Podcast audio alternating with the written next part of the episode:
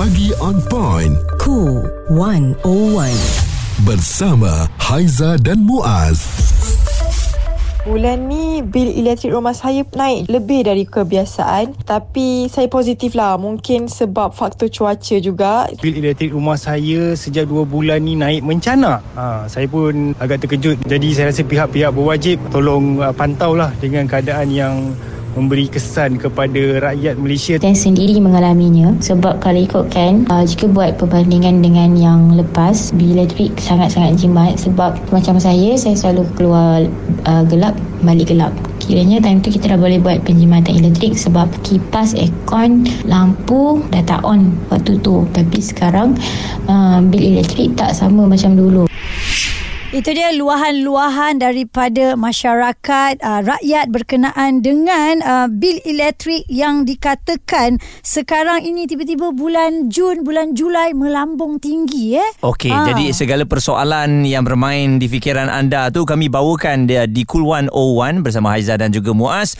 dan um, orang yang boleh bercerita mengenai kenaikan harga ni pastinya dari Tenaga Nasional Berhad. Betul. Kita ada Cik Kamal Arifin Rahman yang merupakan Chief Retail Officer Tenaga Nasional Berhad ini. Mhm. Mm-hmm. Keluhan hati rakyat Malaysia ni kita dengari dan kami sendiri pun ada memantau untuk bil masing-masing. Betul. Memang ada peningkatan tapi kami terima seadanya memang kita guna aircon waktu tu sebab memang panas. Ah, ramai sebenarnya masih keliru cara uh, TNB buat kiraan sebab itulah kita bersama dengan Cik Kamal ni untuk kita mendapatkan pencerahan tentang hmm. kekeliruan ini. Kalau tengok di laman sosial ramai netizen yang keliru mengenai kadar pengiraan tarif dalam bil elektrik. Bagaimana agaknya pihak TNB boleh berikan penjelasan ringkas tentang perkara ini? Um, saya nak mulakan pertama sekali um, memang kita dengarlah banyak keluhan dan uh, apa tu aduan daripada rakyat dan juga pengguna. Tenaga Nasional kita ada talian mm-hmm. yang dipanggil uh, care line kita 13885454. So kalau ada sebarang pertanyaan berkenaan dengan bil dan sebagainya boleh telefon uh, 13885454 ni. Mm-hmm. Uh, jadi saya nak bagi sedikit tentang konteks uh, kes- secara keseluruhan lah. Uh, kerana perkara ini berlaku dalam uh, beberapa faktor yang uh, mungkin menyumbang dan mungkin tidak menyumbang. Mm-hmm. Pertama sekali uh, faktor cuaca mm-hmm. kan dan kedua faktor perayaan dan ketiga juga pengumuman berkenaan ICPT. Mm-hmm. Jadi rakyat dan juga pengguna bertanya dan membuat keluhan mengatakan bahawa okey um, tarif nak dinaikkan tenaga nasional ni adalah monopoli dan sebagainya. Jadi saya nak jelaskan sedikit di sini. TMB ni sebagai salah satu government link company GLC. Jadi kita ni uh, mungkin dikatakan monopoli dalam konteks uh, infrastruktur asas. Mm-hmm. Uh, memang kita perlu mempunyai satu syarikat yang boleh uh, mengawal keseluruhan terutamanya electricity.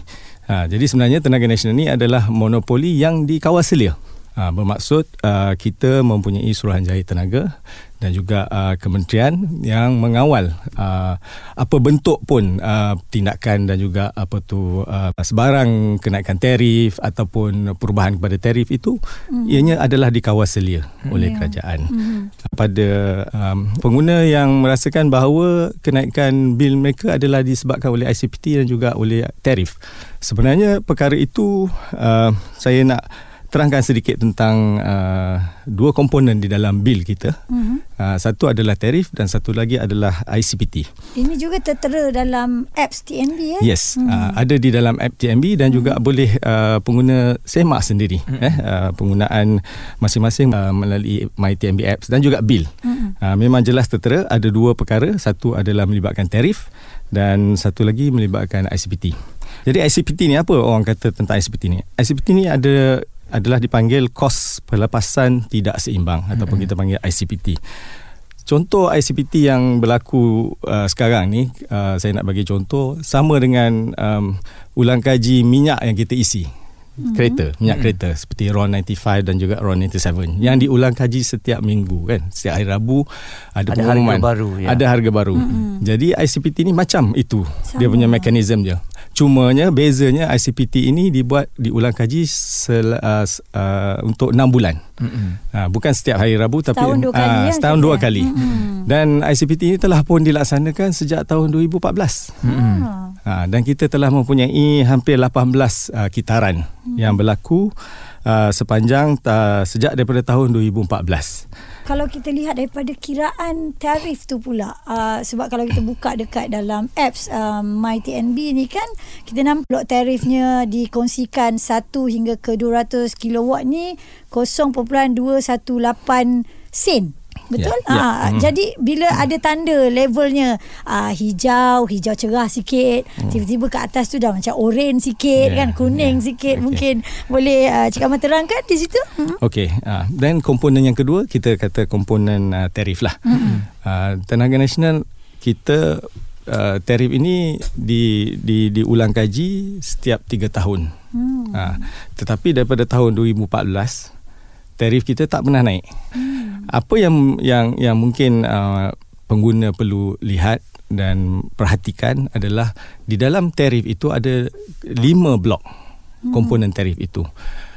Uh, pertama sekali 21 sen, kedua Ya. 33 sen Betul. dan ketiga blok yang ketiga di antara 300 hingga 600 itu dah 51 sen. Ha, jadi inilah yang kita nampak uh, apabila berlakunya uh, fenomena cuaca panas dan penggunaan meningkat kebanyakan pengguna yang kita lihat berada di blok 1 dan 2 telah berpindah ke blok 3. Tiga. Ha, yang pengguna- 51 sen tadi tu Ya, ya. Ha. dan pengguna yang di blok 3 300 hingga 600 dah berpindah ke blok yang satu lagi. Mm-hmm. Ha, menjadikan tarifnya pada 54 sen. Okey. Ini macam income tax lah. Ya. Lagi Ya. banyak you punya income, Ha. lagi banyak lah percentage yang you kena Cukai. cukai. Dan yang saya pastikan selalunya benda yang kita dah guna bayar kemudian kita tak akan perasan. Ya. Uh, elektrik kita guna dulu lepas tu kita bayar di hujung bulan. Ah, di hujung kita marah. Lepas tu kita akan kena, kenapa saya rasa saya guna aircon biasa-biasa je tapi yalah melalui apps ini anda tak boleh tipu lah sebab penggunaan tu dia boleh pecahkan berdasarkan uh, bulan dan juga minggu. Di record di jadi situ, lebih ya. mudah lah untuk anda memahami. Perbualan menyeluruh bersama Haiza dan Muaz.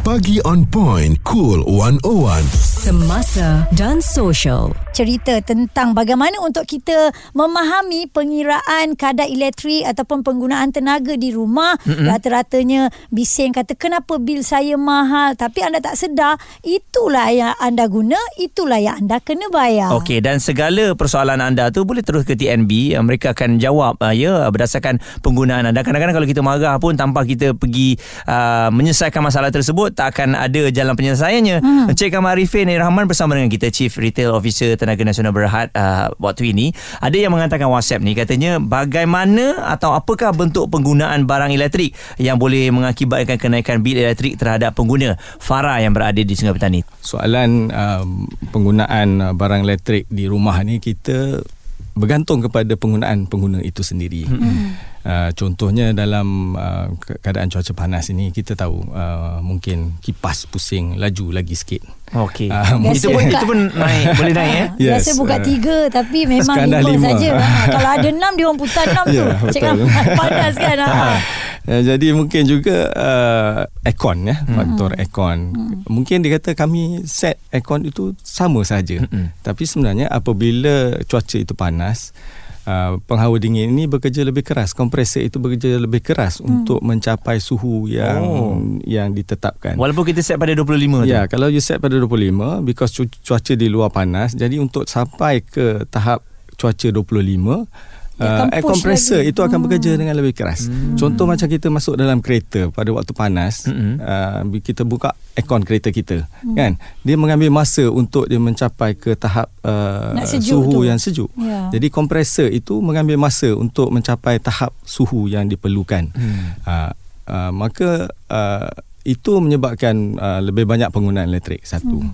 Yang keduanya mungkin um, kita tahu dalam bulan uh, panas ini penggunaan uh, peti sejuk itu Hmm. kerap Ya, lebih buka kerap. tutup, Ah, buka buka tutup. tutup buka Mm-mm. tutup dan sebagainya kerana minum nak minum air sejuk dan sebagainya kan? Uh, terutama sekali anak-anak kita lah kan? Kita mungkin tidak uh, perasan benda tu anak kita.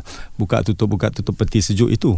Dan ia juga memberi kesan kepada Ya. penggunaan uh, uh, yang lebih tinggi. Dan ini yang menyebabkan mungkin yang kita sebut tadi uh, sekiranya dia melepasi blok yang lebih tinggi pada tarif yang pada kadar 51 sen kalau kita buat kiraan tadi dua tadi dua blok yang pertama 51 dan 33 sen dia menjadi lebih kurang dalam um, uh, 7 uh, 50 sen tarif mm-hmm. ya kan eh? Ya betul. Ha, jadi apabila dia melepasi uh, kadar 51 sen automatically orang nampak bil itu dua kali ganda.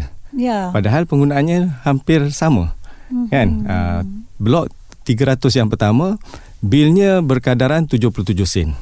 Hampir 70-80% uh, pengguna di Malaysia memang duduk di Tahap itu. tahap itu. Hmm. Tapi apabila dia berpindah kepada blok yang seterusnya, bil yang tadi 77 sen itu akan menjadi lebih kurang dalam 120 uh, eh, sorry 77 ringgit tadi akan menjadi 120 ringgit. Hmm. Kan?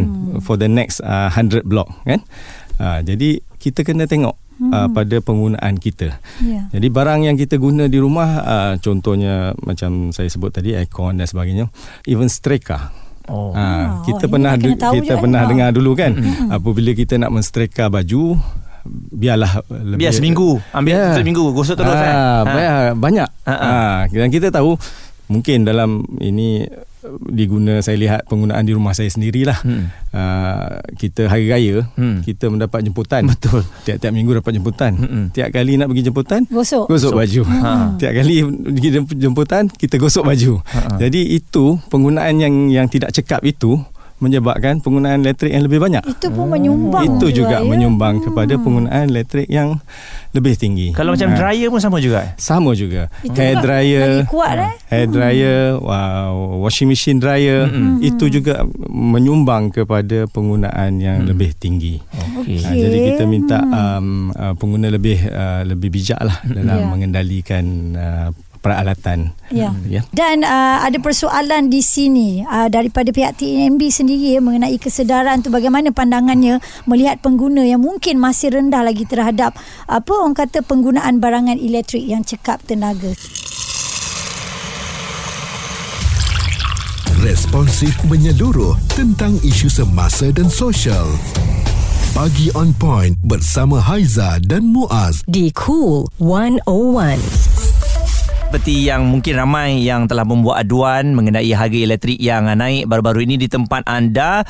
Dan uh, ada yang lihat uh, penggunaan mereka tu mungkin berlebihan sebab itulah naik. Dan kita kena terima hakikat bahawa kalau perasan ataupun tidak pada bulan lalu satu memang cuaca yang sangat panas.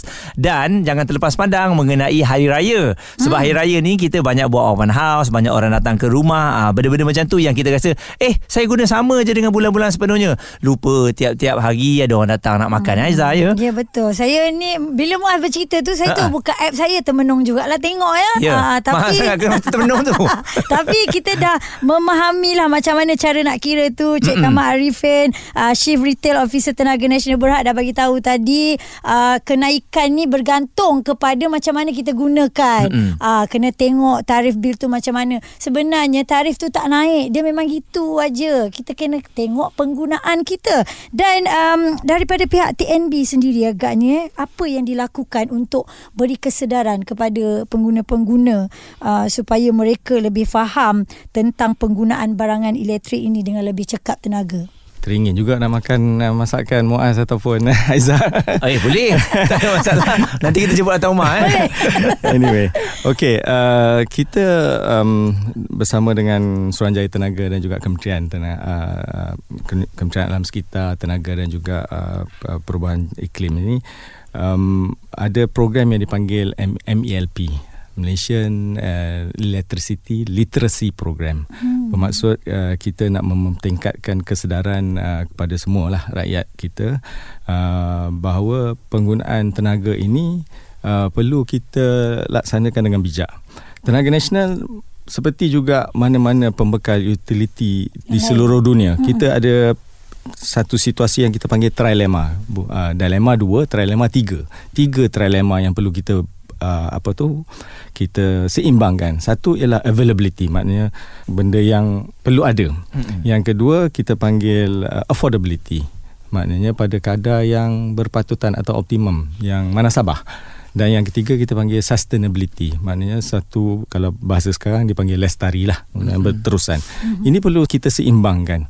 Jadi penggunaan tenaga ini dalam keadaan kos bahan api yang meningkat adalah lebih baik kita sebenarnya berjimat cemat daripada kita uh, kita harap tidak ada pembaziran kerana apabila berlaku pembaziran kita membakar lebih banyak arang batu hmm. ataupun gas untuk mem- menyalurkan uh, bekalan yang sama kepada pengguna tetapi dari segi produktivitinya tidak berlaku because uh, berlaku pembaziran hmm. jadi kita membakar gas tanpa ada ada produktiviti.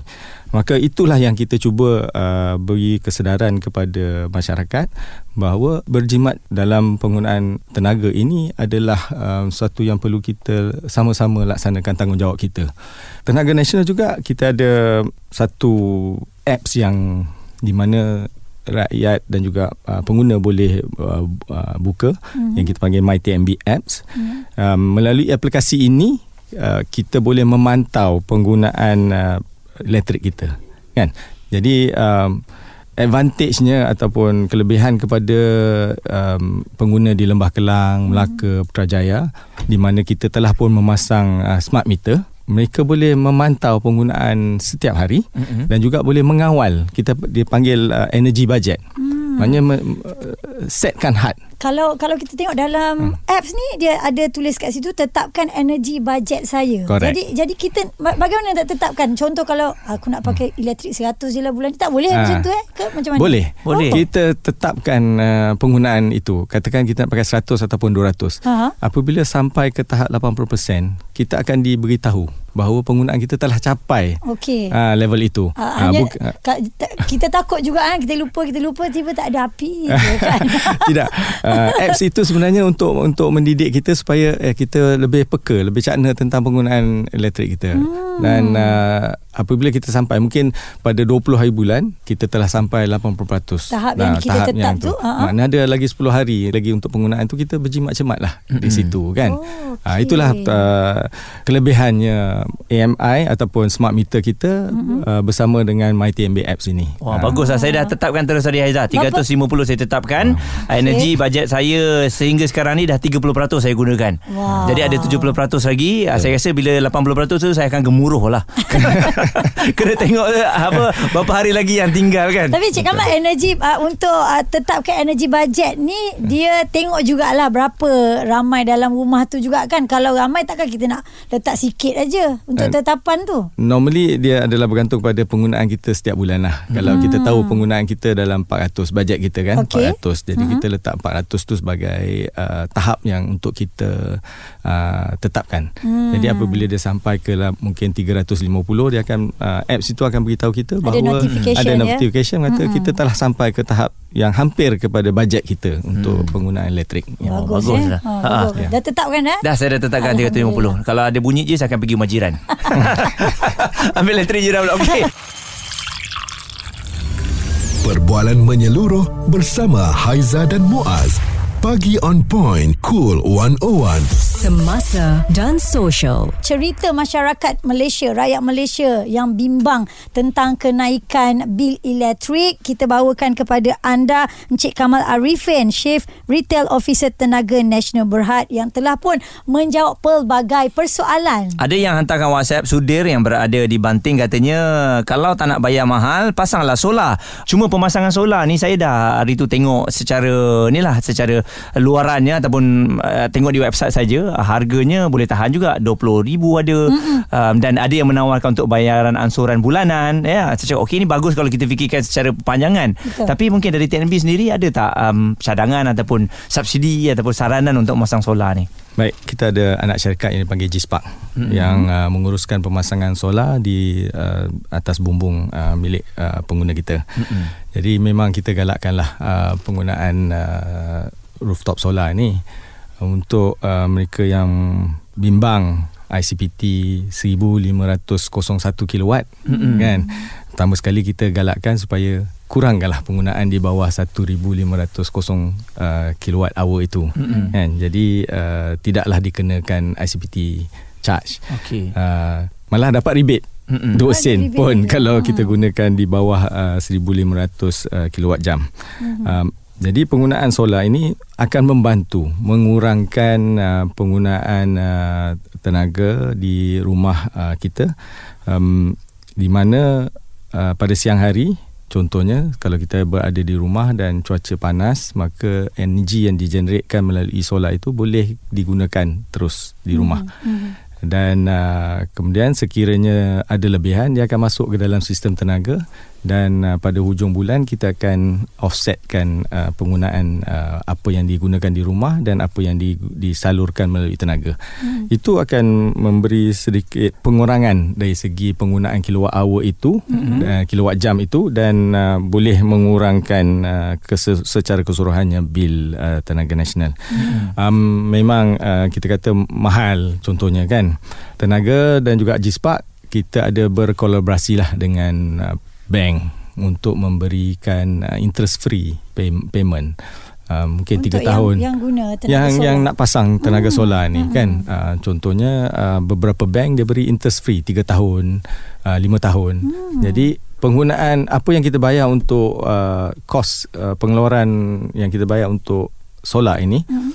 dalam tempoh tiga atau hingga lima tahun kita akan dapat balik pulangannya. Bermaksud selepas kita dah bayar uh, kos untuk pemasangan itu Mm-mm. untuk tahun kelima dan seterusnya energi yang digeneratkan itu adalah um, lebih murah berbanding dengan uh, apa yang kita bayar. Cik uh, Kamal, kemudian. uh, bila dah guna uh, solar ni, agak-agaknya berapa persen ya yang kita boleh lihat dia punya uh, kekurangan bayaran tu? Dia juga bergantung sebab hmm. kalau uh, uh, solar ini penggunaannya di siang hari hmm. kalau kita banyak guna bermaksud uh, kita menjimat uh, dengan penggunaan tenaga suria lah kan. Hmm. Uh, jadi jadi kos itu antara 30-40% kita boleh lihat boleh nampak pengurangan itu. Hmm. So untuk pengguna yang uh, berminat untuk memasang uh, solar di Bumbung, JISPAK ada bekerjasama dengan bank hmm. uh, di mana kita memberikan zero uh, interest untuk selama 3 tahun mm-hmm. kan uh, ini di offer oleh uh, yang di ditawarkan oleh bank-bank yang berkenaan lah boleh mm-hmm. berjumpa boleh call JISPARK nanti untuk mengaturkan uh, perkara ini uh, kita bagi juga 2 tahun uh, maintenance free maintenance bermaksud dalam tempoh 2 tahun pertama ni kita boleh lihat penggunaan dan maintenance-nya akan dibuat oleh uh, JISPARK saya sendiri ada pasang solar di rumah saya dan mm-hmm. saya boleh melihatlah penjimatan itu kan. Hmm. Uh, so alhamdulillah lah. Dan mungkin di kesempatan ini untuk pesanan kepada semua yang dengarkan kita untuk memahami tarif elektrik ini agar tidak kita menyalahi siapa-siapa Ya. sebab kelak sebenarnya itu datangnya daripada diri kita sendiri eh penggunaan yang kita tak nampak. Saya rasa yang paling senang yang kita tak nampak charge telefon berulang kali. kita perasan tak kita Ya. charge telefon tu berulang kali sebab kita rasa saya tak tengok TV pun. Mana ada siapa tengok TV lah contohnya Ya, kan tapi tapi, telefon- telefon duk Ah. charge charge charge kan. Ah, jadi Bateri mungkin ada juga lagi tu yang menyumbang. sebenarnya. Ha. Okey, um, kita dah bincang lah tentang bagaimana kita perlu menjadi pengguna yang bijak dan saya percayalah uh, pengguna-pengguna Malaysia ni matang dan boleh melihat sendiri bagaimana penggunaan uh, di rumah masing-masing dan um, seperti yang saya sebut daripada awal tadi sekira tak pasti kita boleh telefon lah uh, uh, 1 uh, 388 5454 uh, Careline uh, dan juga boleh masuk ke dalam uh, Careline uh, Facebook TMB Careline untuk sebarang pertanyaan mm-hmm. dan uh, kita juga sekiranya perlu untuk memasang solar bolehlah ke uh, website uh, TMB uh, www.tmb.com.my slash solar ataupun ke website GSpark uh, www.gspark.com uh, untuk uh, pertanyaan lanjut. Mm-hmm. Jadi pesanan saya lah uh, kita sendiri perlu menjadi pengguna yang bijak untuk melihat bagaimana penggunaan uh, tenaga di rumah kita. Dan sekiranya kita tahu ada elemen-elemen yang menyebabkan penggunaan itu tinggi dan membazir sama-samalah kita menjadi uh, rakyat dan juga pengguna yang bertanggungjawab untuk pastikan bahawa kita um, mengurangkan penggunaan tenaga dan uh, biarlah penggunaan itu uh, satu penggunaan yang bijak Yep. dan juga mungkin peralatan-peralatan yang lama yang kalau kita tengok di di supermarket dan juga di pasar raya sekarang ada yang 4 bintang 5 bintang kan Hmm. kita beralihlah kepada penggunaan itu kerana dia adalah lebih efisien Hmm. Uh, sama juga kalau kita punya kereta yang lama, enjin yang lama, bermaksud minyak yang digunakan akan lebih berbanding dengan enjin Betul. kereta yang baru yang Ya. lebih efisien kan. Jadi itulah peralihan yang kita perlu buat dan kita sendiri uh, perlu sedar dan lihat kepada perubahan itu. Hmm, jadi bintang-bintang okay. yang ada diletakkan dekat peti ais semua uh-huh. tu eh bukan untuk kata ini jenama bagus. Uh-huh. Uh, jenama memang bagus lah tapi penggunaan di situ penjimatan di situ. Baik. Terima kasih Cik Kamal Arifin, uh, Chef Retail Officer Tenaga Nasional Berat dah berkongsi ni tentang segala uh, persoalan yang um, ditanyakan oleh masyarakat oleh rakyat tentang penggunaan elektrik. Anda guna, anda bayar. Responsif menyeluruh tentang isu semasa dan sosial. Pagi on point bersama Haiza dan Muaz di Cool 101.